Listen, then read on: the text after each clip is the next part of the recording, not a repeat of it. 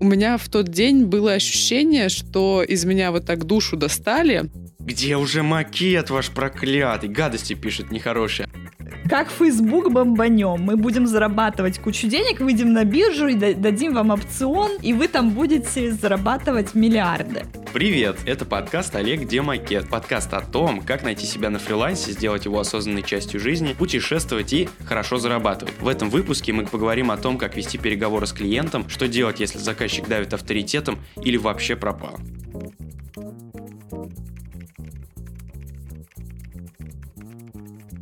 Пока мы не виделись с вами, не слышались, не созванивались эти две недели, у меня случился настоящий российский уикенд. Мы с подружкой сели в поезд до Иркутска и съездили на Байкал на выходные. Я там не работала, лежала на льду Байкала, ела рыбу холодного и горячего копчения, взбиралась на пик любви в Бурятии на две с лишним тысячи метров над уровнем моря, про работу говорить не хочется, знаете, после такого. Я полностью теперь фрилансер. Наверное, на какое-то время сразу чувствую себя намного свободнее и счастливее как человек, потому что я понимаю, что на следующей неделе у меня, во-первых, будет частичный отпуск от основной работы, не будет планерок, не будет переговоров, созвонов рабочих, и внимание мое будет приковано намного к меньшему количеству проектов, чем это есть сейчас. Миля, что произошло у тебя? Помните, в одном из первых выпусков говорила, что хочу работать работать на зарубежных заказчиков и решила, что надо начать с подтягивания английского. И я тут ужаснулась своему уровню английского. Я прошла тест, и я была уверена, что у меня все в порядке с письмом на английском. А оказалось, что это моя самая слабая сторона, и я очень плохо пишу на английском языке. Какой у тебя уровень, если не секрет? Не скажу. Ладно, у меня, у меня средний уровень B2, вот по всем, э, там, аудирование, вот это вот все. Средний B2. Это intermediate. Письмо у меня там чуть ли не elementary, вот где-то на этом уровне, между elementary и intermediate. Mm-hmm. Я ужаснулась и решила, что надо прям прокачивать целенаправленно письмо, потому что если я хочу работать с зарубежными заказчиками, как там, хотя бы как контент-маркетолог, то есть даже не писать, а хотя бы какие-то стратегии разрабатывать, все равно нужно хорошо владеть английским э, вот именно в коммуникации коммуникации. У меня, кстати, на этой неделе начался полумарафон по английскому. Меня три раза в неделю присылают задания, и я типа должен говорить в, именно голосовыми сообщениями преподавателям угу. ответы на вопросы. И вот вчера пришло первое задание, там типа расскажите про сериалы, которые вы любите. Я такой, э, э, э, загрузка, загрузка, как это название? I really like this and и все, как бы там так сложно. Я не могу да. сначала на русском ответить, а уже не говоря там на английском. Вопрос, смотрели вы ли, ли вы «Ходячие мертвецы» и почему да,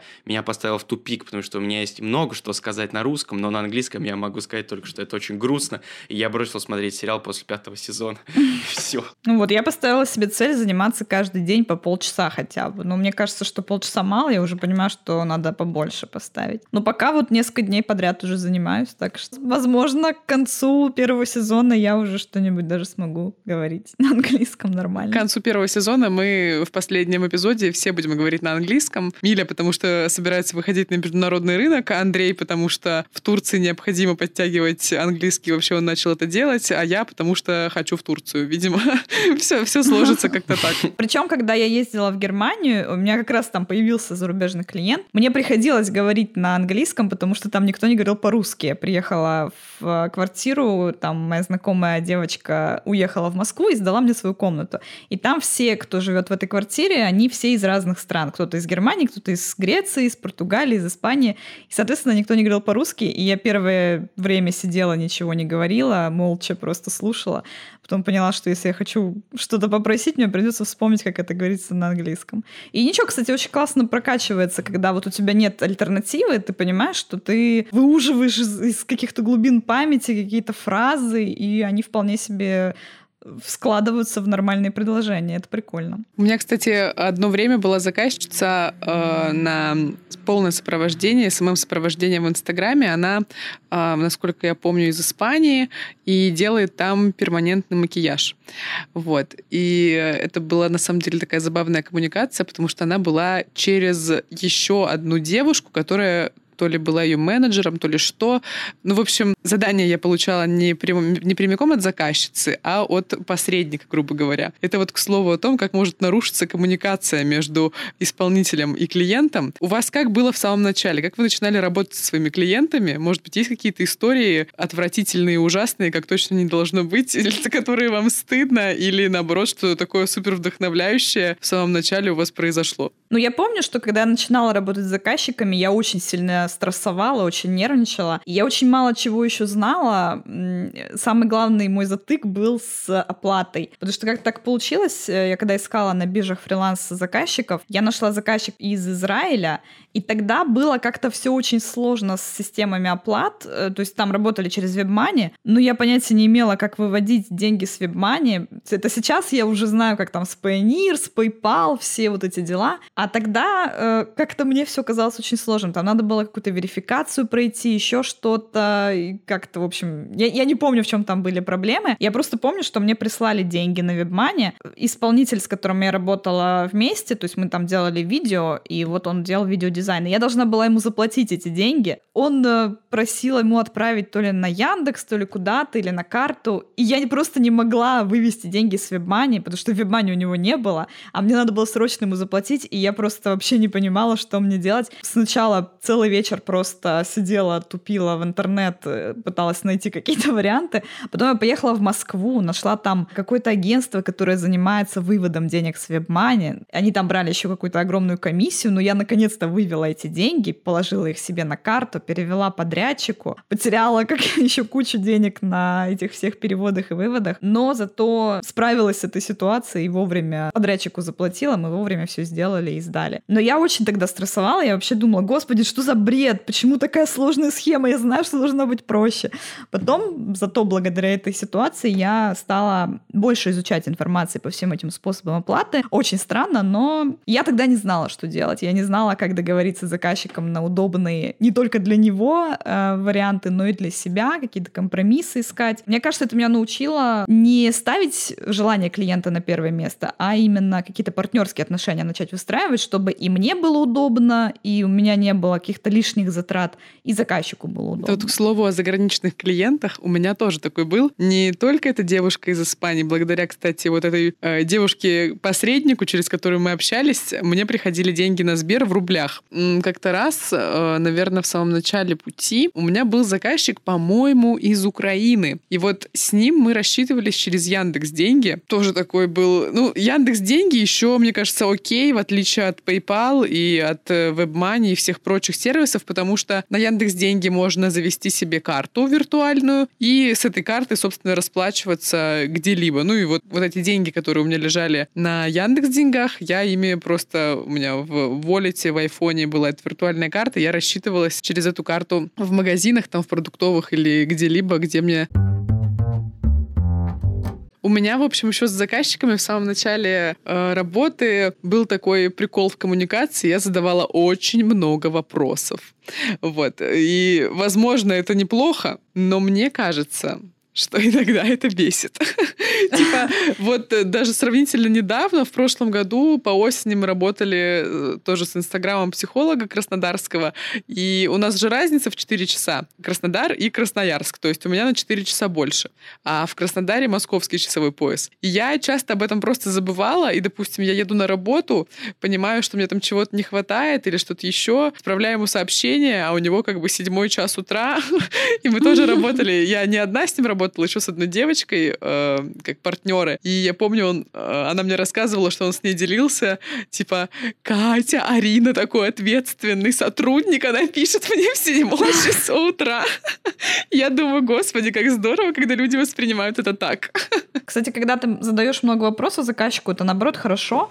Да, это может, конечно, доставать, но с другой стороны, ты тогда точно не ошибешься в процессе работы, потому что бывают фрилансеры, которые стесняются задавать вопросы, и потом в итоге приходится много переделывать. Лучше на берегу кучу вопросов задать и зато выяснить все досконально. И потом не переделывать, и правок будет меньше. Согласен. Вообще вопросы решают наверняка большую часть проблем, которые возникают в процессе клиентской работы, когда клиент просит сделать что-то по-другому, клиент начинает исправлять, клиент начинает пропадать или что-то другое совершенно говорить. И люди очень часто забывают, что надо сначала первым делом спросить, а что происходит, а зачем вы так делаете, почему вы так считаете, и эти вопросы просто дальше задавать по ходу клиентской работы. Почему-то очень многие переживают или стесняются. Я не могу вспомнить, как начиналась моя клиентская работа. Она была примерно такой же, как сейчас. Я очень старался работать с клиентами, потому что у меня был очень большой синдром самозванца из-за того, что я не понимал, где правда в SMM, а где неправда. Но самое страшное, мне кажется, что было в моем клиентском сервисе, это то, когда я придумывал новые услуги в своем портфолио. То есть я такой, теперь я буду продавать стратегии на SMM. Отлично. Я так увлеченно делаю эту стратегию, продаю ее, а потом понимаю, что прежде чем делать эту стратегию, я забыл там спросить первое, второе, третье, четвертое, пятое. И не факт, что она вообще сработает. Зато наверстал там, зато картинки подобрал. Там все так логично. 50 страниц слайдов. Ну, вроде все по делу. А насколько эта штука рабочая, я не уверен. Но я так был рад этому всему. Вот к слову о вопросах и обо всем том, как вообще подготовиться с, к работе с заказчиком и вместе с заказчиком подготовиться к вашему сотрудничеству. Это же все про тестовые задания, а, брифы, какие-то технические задания и так далее. Вот давайте вкратце об этом, а в следующем выпуске мы будем об этом уже говорить глубже, но мне кажется, понятие брифа сейчас прям очень кстати будет раскрыть. Бриф — это список вопросов, которые ты задаешь клиенту. Он может быть как в виде документа файлика, как в виде и брифа, который ты собираешь с клиента. Конечно, ни один человек не любит отвечать на вопросы на бумаге, сидеть и отвечать на анкету. Поэтому лучше всего задавать вопросы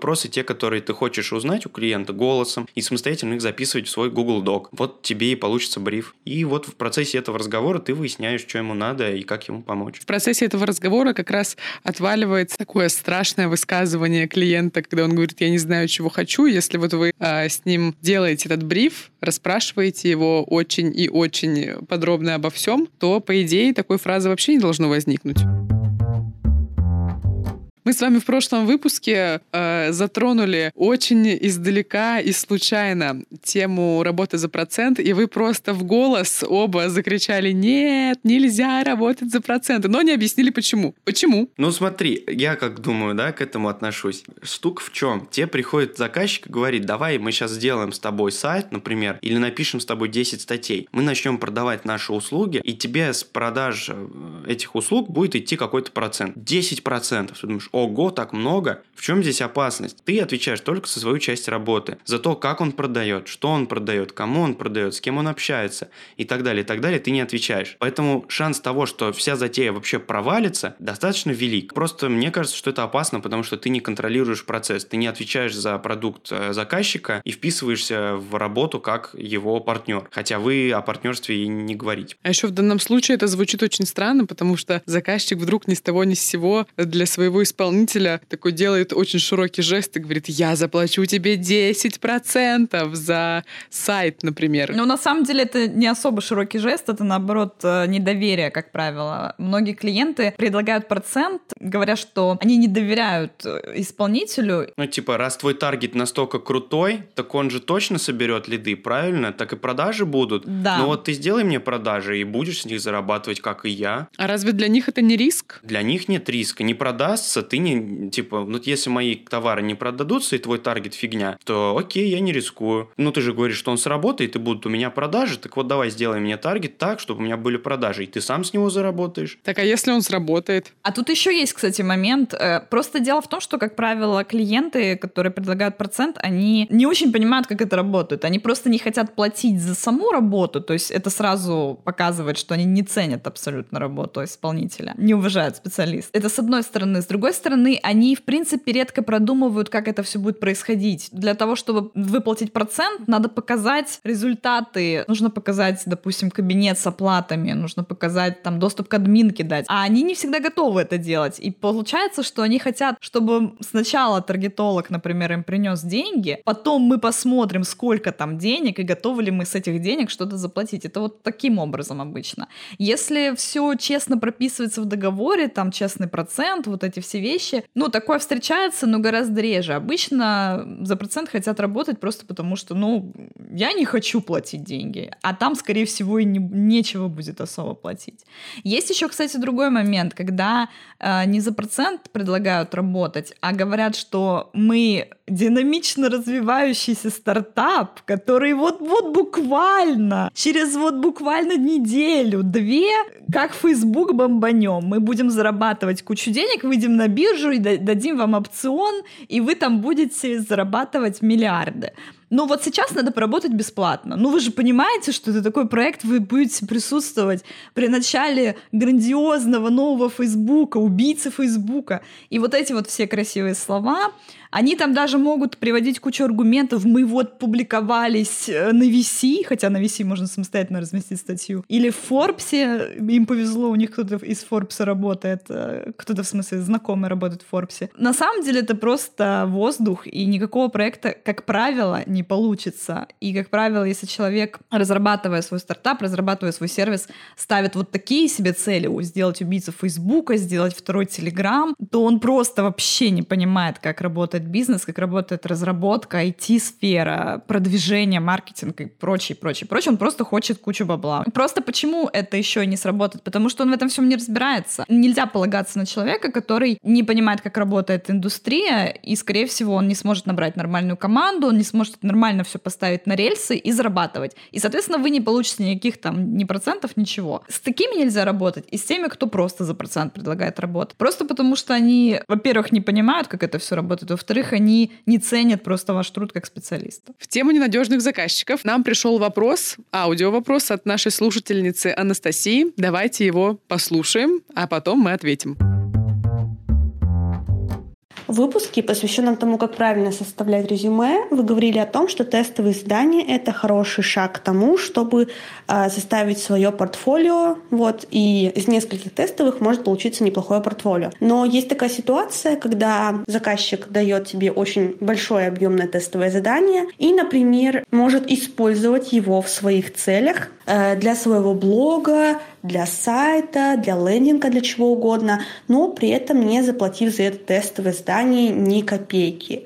И если, допустим, дизайнер может сделать какие-то watermarки, то что, например, делать копирайтеру? В каком виде лучше отправить эти тексты для того, чтобы они не могли быть э, использованы в дальнейшем заказчиком? Вообще, я не очень советую копирайтерам писать тексты готовые в качестве тестовых заданий, потому что если вам говорят, напишите мне статью, это странно звучит. Можно понять навыки копирайтера, во-первых, по его портфолио, но окей, если заказчик не доверяет копирайтеру, то он может попросить его написать небольшой текст, какой-то кусочек. Поэтому нужно сдавать не готовый текст, а, например, план статьи или какой-нибудь тезисный план. То есть вы пишете тезисы, но не раскрываете их до конца. Вы не делаете целый пост, целую статью. Таким образом, вы показываете, что вы умеете работать с информацией, показываете, как вы вообще пишете, там, делаете ли вы ошибки, как вы строите слова в предложение, но при этом такой текст невозможно утащить, потому что он незаконченный. Ну, этот план зато можно утащить и написать по нему самостоятельно, какой-нибудь кривой но текст. это уже другое дело, это вопрос воровства идей, но идея без исполнения ничто, по сути, потому что любой текст можно по-разному, точнее, любую идею можно раскрыть по-разному, это, ну, ее невозможно защитить там каким каким-то авторским правом. А я всегда грущу даже, когда крадут идеи. Это так обидно. Ну, конечно, обидно, но это уже жестокость нашей реальности. К сожалению, с ней ничего нельзя сделать. Как говорит Тёма Лебедев, не думай о том, что у тебя украли сегодня, думай о том, что у тебя украдут завтра.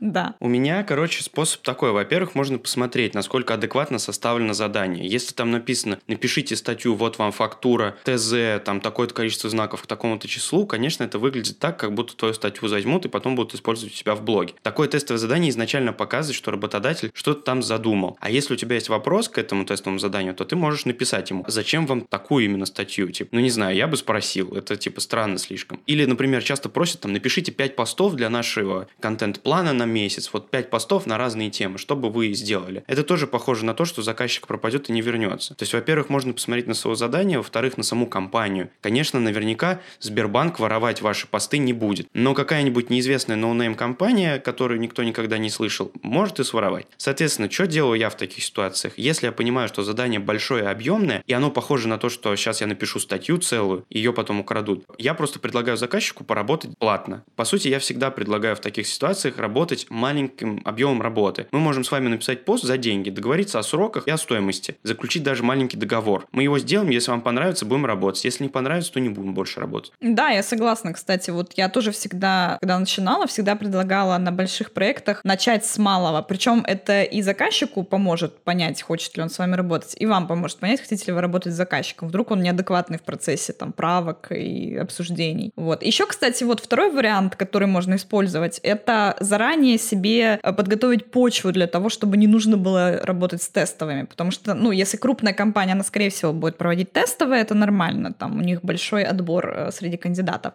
А если это какой-то небольшой предприниматель, блогер, то, ну, как бы он не то чтобы и вправе какие-то сильно условия ставить жесткие. И вы можете, например, набрать портфолио, публикуясь на том же VC, Меле, как мы уже неоднократно говорили, на ресурсах, в общем, где видно ваше имя и где легко проверить, утащили в этот текст у кого-то или нет. И тогда вы можете показать свое портфолио, сказать, вот, это точно мои тексты, я точно их, э, это не э, украденные чьи-то работы, которые я добавила в свое портфолио, это то, что я написала сама, вы можете проверить через любой сервис уникальности. И тогда уже заказчику как бы нет смысла вам давать тесты, потому что он видит, как вы пишете, видит, как вы работаете с информацией. Часто такое бывает, знаешь, что пытаются угадать tone of voice. Типа в моем, в моем стиле, не в моем. Вот мне надо там премиально, но не слишком напористо. Понимаете, вот такие заказчики есть. Мне нужно вот, чтобы мой tone of voice вот прям передали так, как я его чувствую. У меня был очень такой заказчик, который продавал предметы очень дорогие, там ручки за 25 тысяч рублей, там за 100 тысяч рублей очки, ну такие вот типа дизайнерские штуки. И он говорит, понимаете, вот мои вещи, они, это не просто вещи, вот у меня свой собственный посыл. Мы с ним написали тестово одну статью, потом он сказал, да, это то, что надо, все круто. Потом он сказал, давайте напишем еще 4. Мы написали еще 4 там небольших таких поста про эти предметы. Я подумал, что сейчас суббота, ладно, не буду у него просить предоплату, подожду до понедельника. Отправил ему текст, он вернулся в понедельник, понедельник сказал, вообще не то, вообще не то, это не то, что мне нужно. Я понял, что мне нужно самому писать, никто не может угадать мой стиль, ухожу и пропал. И больше он мне не заплатил, те, те, текст он мой не использовал, конечно, я потом проверял на сайте, но он просто пропал. То есть человек вот так вот тонко чувствует свой стиль, и часто поэтому заказчики просят, типа, мне нужно угадать, напишите ли вы так, как я думаю, или не напишите. Тестовые в копирайтинге — это не практически всегда обман, конечно, но это всегда по тонкому льду, так сказать. Слушайте, а еще может быть ситуация, например, например, если а, как, какая-то большая компания или, а, может быть, большой блогер известный а, начинает давить вас авторитетом и говорить, как это ты не угу. будешь делать мне тестовое? Тут столько таких, значит, исполнителей а, возможных, потенциальных, и они все будут делать бесплатно, и я не хочу там платить деньги за тестовое, которое мне сделают еще 100 человек бесплатно. Вот с такими я тут же расстаюсь, потому что если на этапе отбора вот так себя человек ведет, то это просто бесполезно вообще пытаться какой-то нормальный диалог с ним выстраивать. И потом будет очень много головной боли с таким заказчиком. Я даже шанса ему не даю, сразу ухожу.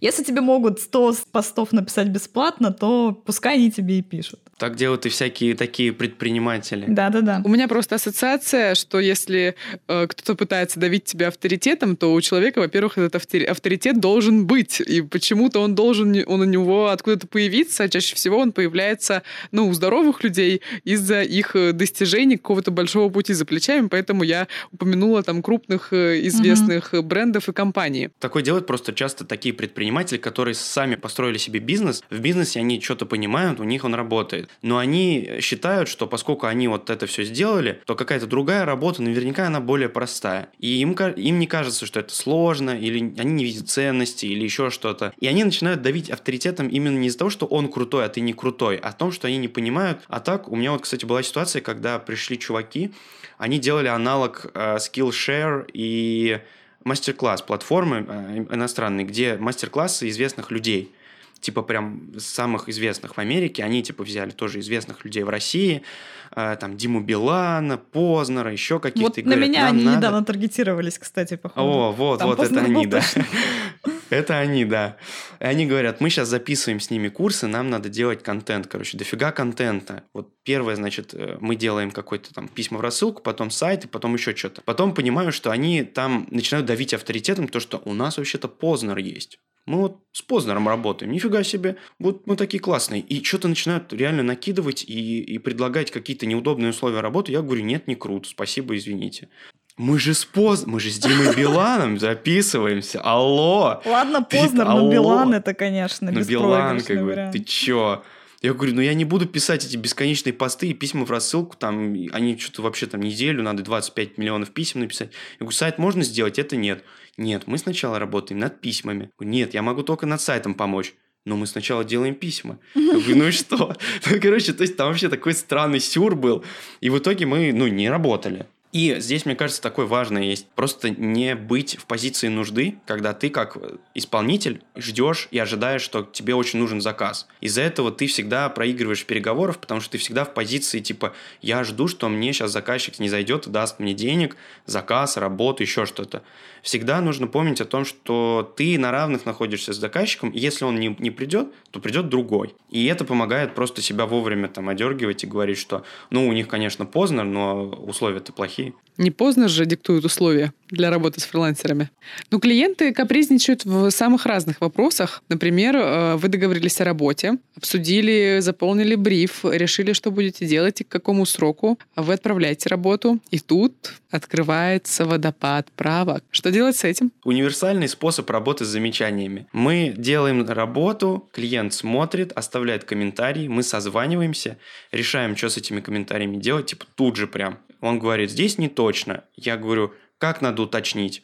Вот здесь вот так, вот так, вот так. В общем, мы добиваем каждое замечание до тех пор, пока не решаем с ним что-то сделать конкретное. Только после этого переходим к следующему замечанию. А как же обсуждение количества правок на берегу? Например, можно, чтобы в оплату входило, не знаю, три правки. Ну, три правки это маловато. Но это если про текст. Обычно партиями. Тут я, может, нестандартно делаю, но у меня нет такого. Ни, ни разу не было количества правок, то есть количество замечаний, которые мы можем сделать. У меня немножко другая система. У меня партиями правок я всегда указываю, что в монтаже, что в текстах. Партия правок — это когда заказчик смотрит текст, например, и оставляет в нем комментарий там, что он хочет добавить, что хочет убрать. И вот первая итерация, первая партия, я ее смотрю, вношу эти правки, снова отправляю заказчику текст на то, чтобы он его проверил. И вот таких партий у меня обычно 2-3 штуки максимум, потому что обычно за 2-3 вот такие партии, за 2-3 ревизии можно ну, вполне себе доработать текст или там тот же ролик, если это монтаж,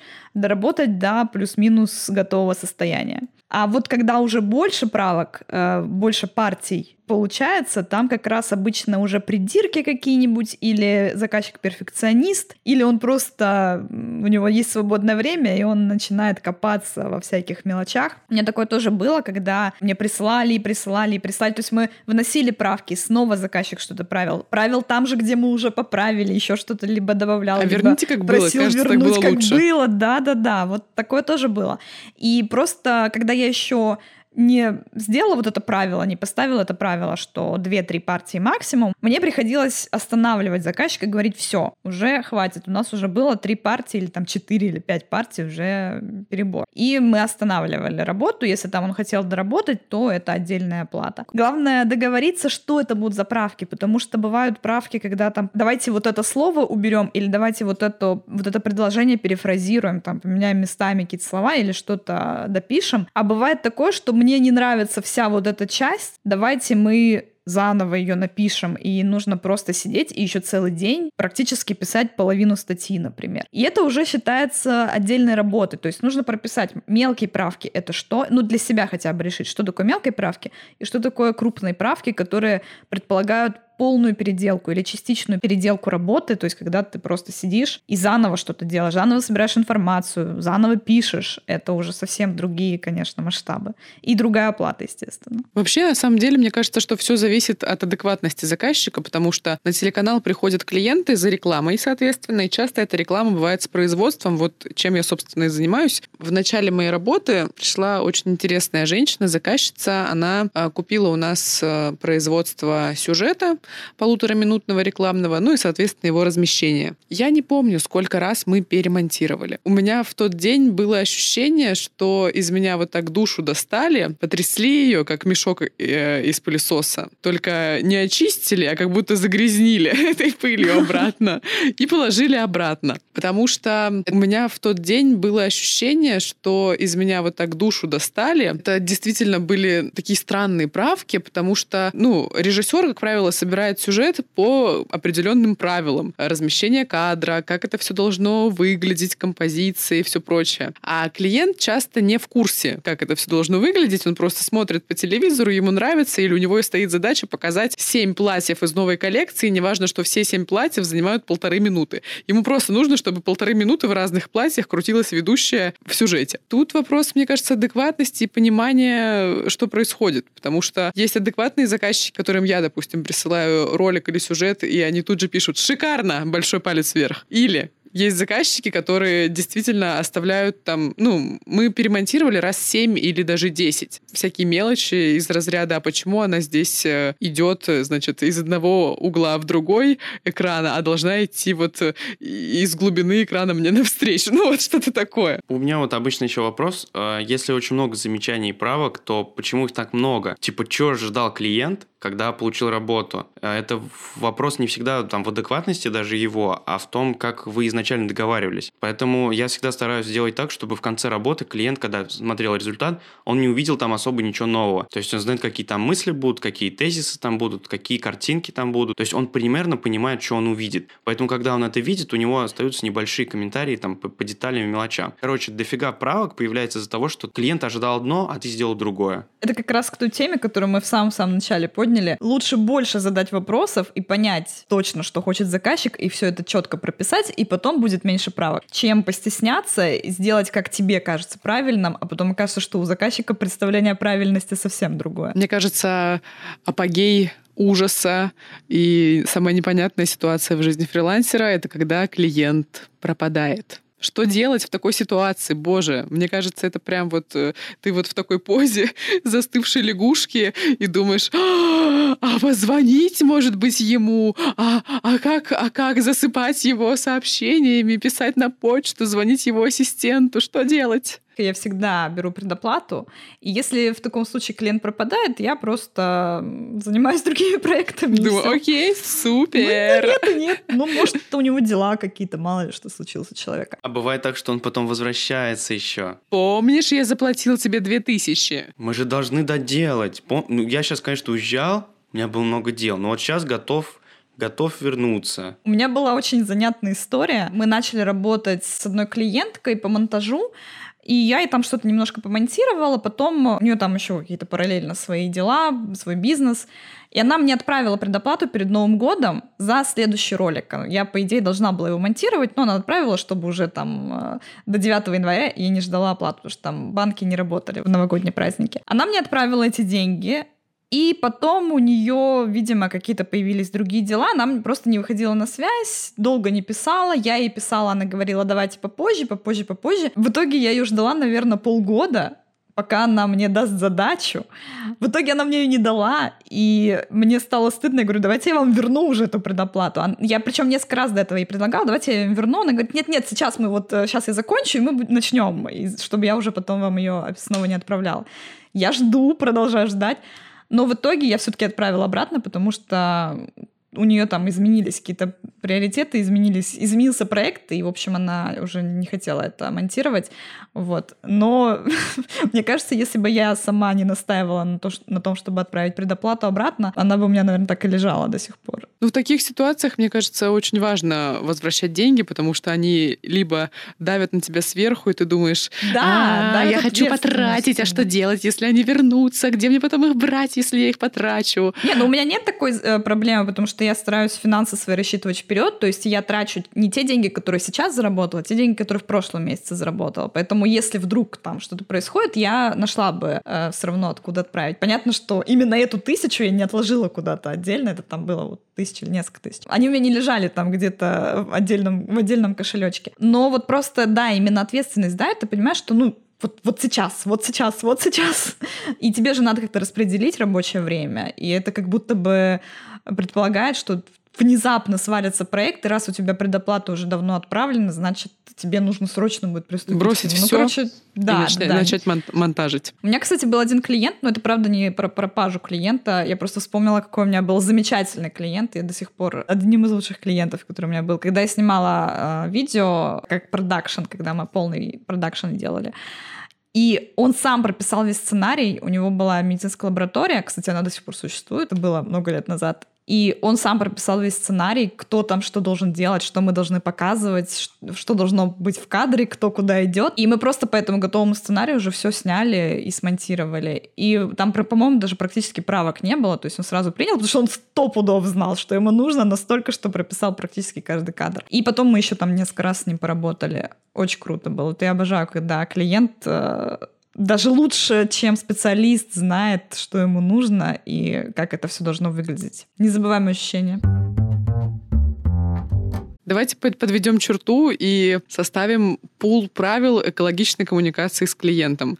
Как должно и не должно быть. Мне кажется, первое, о чем я хочу сказать, соблюдение личных границ в плане работы. Когда ты не пишешь клиенту по выходным или по ночам или рано утром, не забываешь, Арина, о часовых поясах, например, и так далее. Вот, мне кажется, это очень важно, потому что все чаще в последнее время, если мне э, пишут или звонят по работе после 8 часов, или, ну да, после 8 вечера до 9 утра, до 10 даже утра, я начинаю очень сильно злиться, потому что вообще мое рабочее время с 10 до 6. Мне вот как-то просто недавно было, позвонила клиентка с телеканала, покупала у нас пакет сторис и пост в инстаграм телекомпании, и она, ребят, позвонила мне в 8.30 утра. Ну, то есть меня так, если честно, это разозлило. Я вроде не спала, меня никто не разбудил, но это вот как будто вторжение в личную жизнь. Вот, поэтому для меня это прям такой очень важный пункт. У меня стоит блокировка всех уведомлений до 11, по-моему, утра. Я просто... Можете звонить, писать, вообще что угодно, я все равно не буду слышать. Потому что, ну, блин, я начинаю работать... Я начинаю работать и отвечать с 12, не раньше иногда даже позже. То есть они у меня там висят непрочитанные, и когда я нахожу время, я отвечаю. Если я понимаю, что что-то срочно, я, конечно, сразу отвечаю. Это же самый кайф удаленной работы. Тебе звонит клиент, ты так откладываешь телефон на стол, разворачиваешься и ложишься на кроватку, укрываешься одеяльцем и говоришь, ну давай, давай, После этого клиент мне. больше не звонит и, всё, не платит тебе. Да пускай, пускай он может не звонить, но это ты, типа твой выбор, понимаешь? Ты можешь так Да, сделать, да. ты можешь это сделать. Да, у тебя в трудовом договоре не прописано это все. Отвечать на все телефонные звонки. Но вот как раз это в правила экологичной коммуникации, мне кажется, туда же можно добавить, что обо всех звонках вот этих нужно договариваться письменно заранее, потому что это действительно вторжение в личное пространство. Если раньше не было каких-то других вариантов, да, там были только телефоны, не было смс и мессенджеров тем более, то сейчас это уже дурной тон, на самом деле, звонить без предупреждения.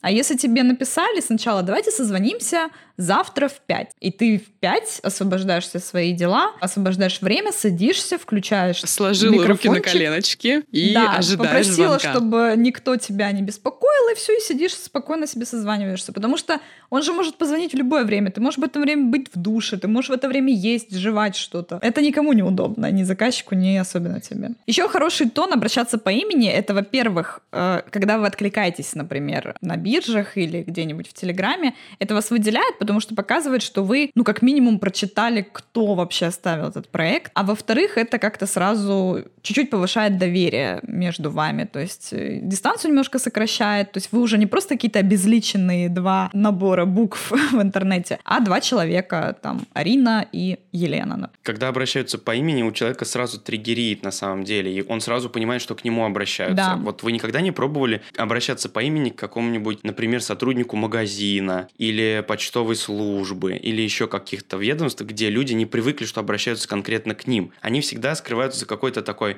ширмой работника, Ширмой например, продавца-консультанта. И там, извините, а можете мне подсказать? А когда вы говорите, Олег, а какую кофеварку мне купить? Да, и можно посмотреть, как изменится его лицо, и как он, ого, кто-то ко мне обращается лично. Это такая мелочь на самом деле. Я всегда просто, даже когда откликаюсь на вакансии, пишу по имени, ну, типа, Ирина, здравствуйте, чтобы человек понимал, что, ну, это как будто вежливость такая маленькая, но это правда круто работает. Вот буквально да. там 5 секунд времени напечатать чье-то имя, и это дает определенный выхлоп. Еще очень важно при коммуникации с заказчиками соблюдать нейтральный тон общения. Например, у вас идет процесс внесения правок в работу, и вы чувствуете какую-то пассивную агрессию. Ну, то есть она ей как будто немного пахнет, но вы не уверены, что это она. И вот тут, мне кажется, самое важное либо задать такие уточняющие вопросы в духе «А все хорошо?» В такой ситуации надо позвонить. Неожиданно, неожиданно, когда человек ест сыр в этот момент. Вообще, вообще не важно, неожиданно. Или там, типа, он ожидает его звонка, он пишет «Олег, где уже макет ваш проклятый?» Гадости пишет нехорошие. А ты ему звонишь, говоришь «Евгений Николаевич, здравствуйте. Макет будет через два дня. Что вы еще хотели у меня спросить?» И сразу, и сразу понятно, что никакой агрессии, может быть, и не имелось в виду. Еще, кстати, бывает так, что ты в Телеграме сама придумываешь себе интонацию, которой на самом деле нет. Тебе кажется, да. что он такой «Где статья?» А он на самом деле «Арина, где статья?»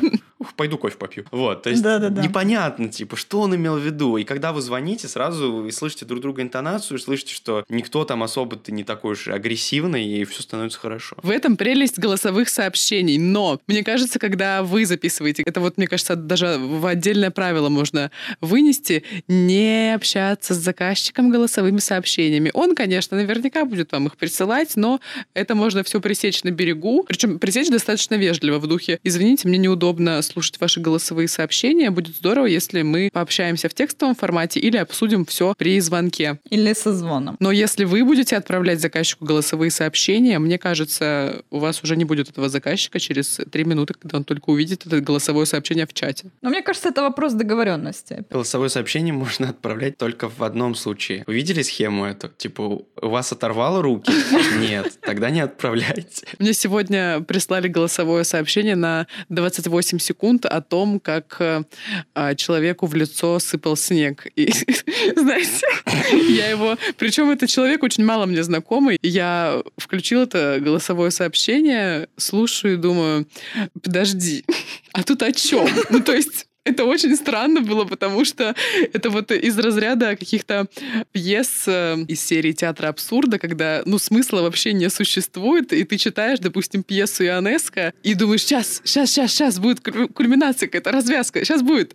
Но, типа, ничего не происходит, Но просто нет. снег сыпет в лицо. Ну и еще один повод отправлять голосовые сообщения есть он достаточно нестандартный на самом деле, но его не стоит игнорировать. Их нужно отправлять в нашего бота. Задать свой вопрос можно голосом, и мы, как в этом выпуске, а, вставим в следующие эпизоды ваш аудиовопрос и ответим на него, обсудим. Так что заходите в Телеграм, в бот Олег Где Макет и оставляйте свои вопросы голосом или текстом. Они прозвучат в наших выпусках.